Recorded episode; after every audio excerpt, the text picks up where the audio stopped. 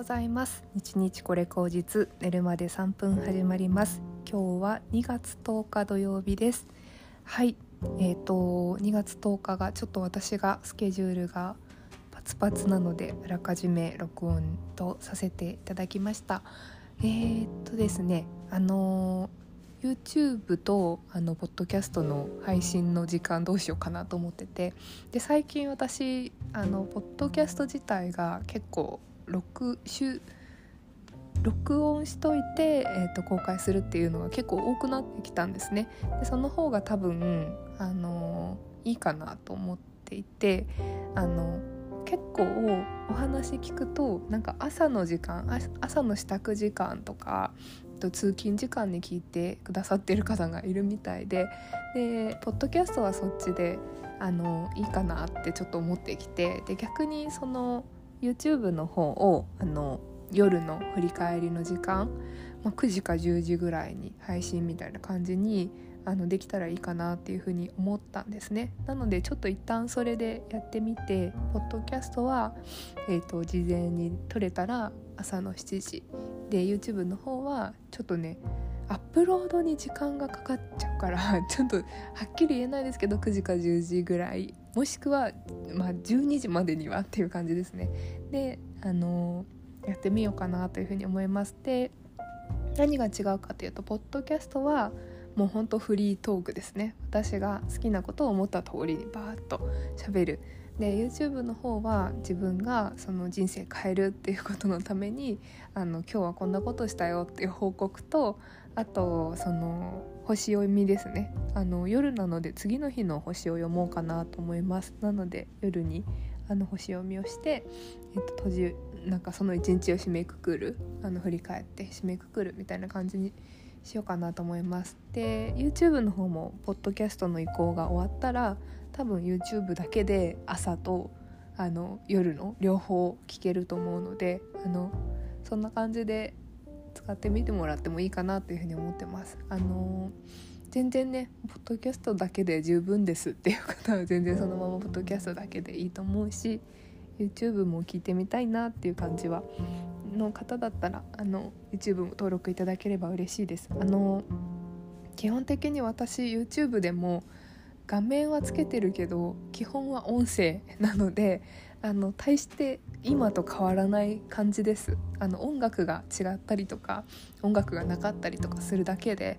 あのそんな感じで思ってます。でちょっとねさすがに私声が小さいんですね。だからあのマイクを買おうかなっていうのちょっと今悩んでてあのでもちょっとお金節約中なので買えたら買います。なのでちょっと買える日までお待ちください。はいそんなわけでですね。あの今日はえっ、ー、とまあ、ちょっと今どどんな感じに自分がねあのちょっとあのこの間起きた事件からどうなってるかちょっとわからないんですけどあのまあなんかねそこに愛はあるのかっていうねあのなんだっけレイクだっけななんかあアイフルかなんかそこに愛はあるんかみたいな CM あるじゃないですか。あの言葉の意味ねあれはちょっとわからないけど愛があるっていうことめちゃくちゃ重要なことだっていうのをお話ししたいなと思っててちょっとなんか恥ずかしいじゃないですか。え愛とかってえそんな？みたいな感じになっちゃうけどあのしこれからなんか風の時代で情報革命だみたいな感じでなんか結構合理化されるみたいな感情なんていらないんじゃないかみたいなとかね思われるかもしれないんですけど逆なんですよね多分なんかその情報化社会だからこそ愛が際立つっていうことなんだと私は捉えていてあの情報ばっかり埋もれちゃったら自分の心を苦しめちゃう人だっているしなんかずっとこうアドレナリン出ててなんかおかしくなっちゃう人もいると思うんですよ。でその何て言うのかな受け取る量とか受け取るものを選ぶ時にそこに愛はあるのかっていう愛だと思うんですよね。で愛の感度がすごく高い人はやっぱり愛がある場所がわかるなぜなら自分の中にも愛があるからっていうことだと思っていて例えば私もあのお茶の先生とかにあのいつも教えてもらうのは美味しいお茶っていうのは必ずその愛があるとまず自分への愛。一番最初に自分を癒してあげなきゃいけない。自分を癒そうっていう愛があってそこから広がっていく波紋のように広がっていく周りへの愛なんだよみたいなこのをね教えてもらうんですよ。だからやっぱなんかそこに愛がないとあの美味しいものも美味しくいただけないしあのそこに愛がないといい情報かどうかも判断ができないっていう。AI に感情がついたら愛がわかるかもしれないけど AI には感情がないから愛のありかが分かんないですよね。だからあの皆さんの中に愛があれば絶対に愛を見つけられるはずなんですよね。で私もあのねちょっと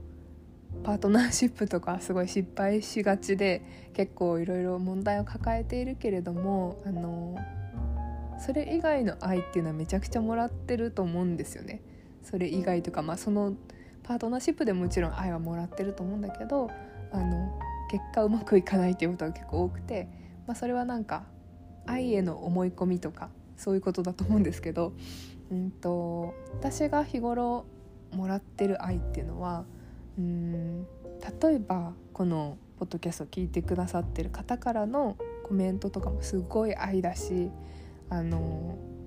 お茶の先生とかなんか自分がこう結構年上の人とか家族とかからもらってるのも愛。でもそれぞれこう見え方とか形が違うんですよ。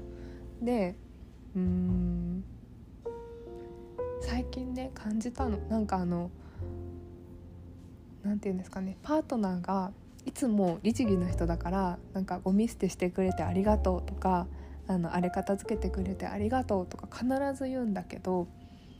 ここのところちょっとこう関係が悪かった時に「やってくれてありがとうございます」みたいな感じであなんかこれは言わなきゃいけないと思って言ってるんだなっていうのをすごい感じたんですね。でなんかの動画かなんかで見たんですけどなんかこう人間ってあのチャクラってあるじゃないですか。で私ちょっとねスピリチュアルがあんまりないから分かんないんだけどなんかそのどこのチャクラでそのありがとうを感じるかで全然違うんだよって話をしててで頭で感じた頭のチャクラで感じたら「ありがとう」って言わなきゃなと思って言ってること。でなんか口の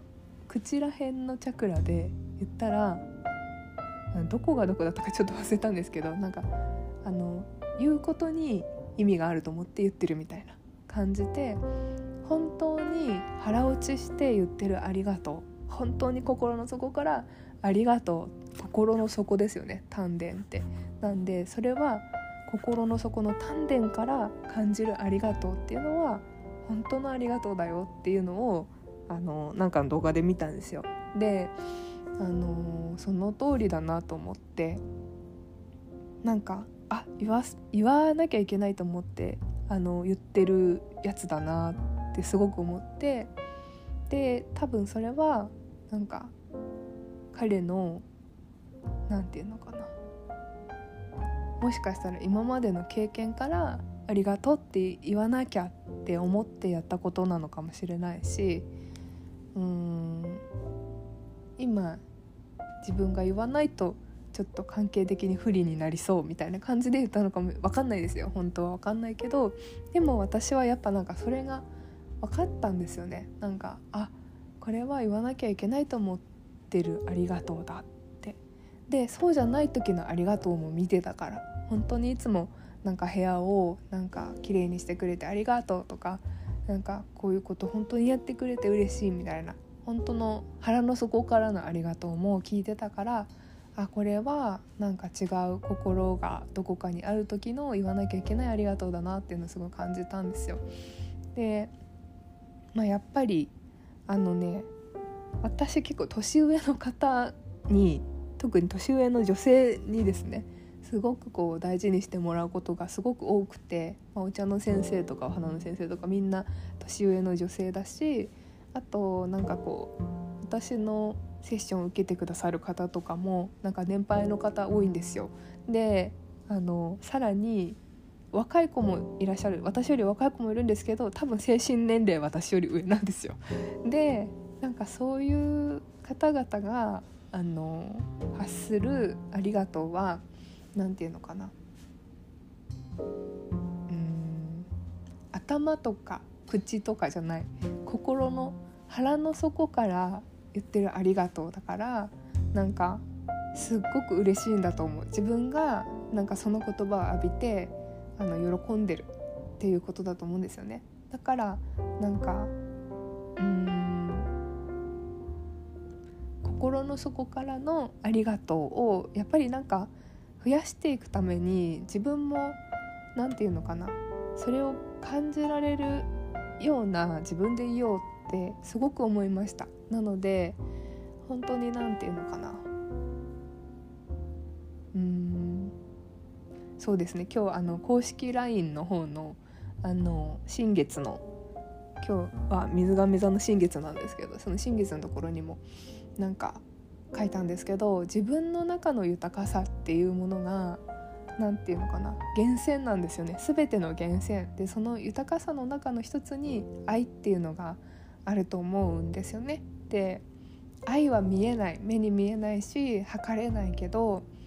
感じることはできるんですよ。だから愛をうん感じ続ける感じてそれをあの表現し続けるどんな表現かは人によって違いますよね。すると多分その愛が分かってくる。うん、分かるっていうのは頭で分かるんじゃなくて腹の底から愛が分かるあこれ本物の愛やっていうのが分かるからうんやっぱりなんかそこに愛はあるのかどうかっていうことを体全体使って感じるってことがすっごく大事なことかなというふうに思いました。今日はそんな話でした。ちょっとねあの最初から最後まで一貫して同じことを言えてるか謎なんですけどはいそんな感じでした。はいではでは皆様今日も一日良き日をお過ごしください。ではまた。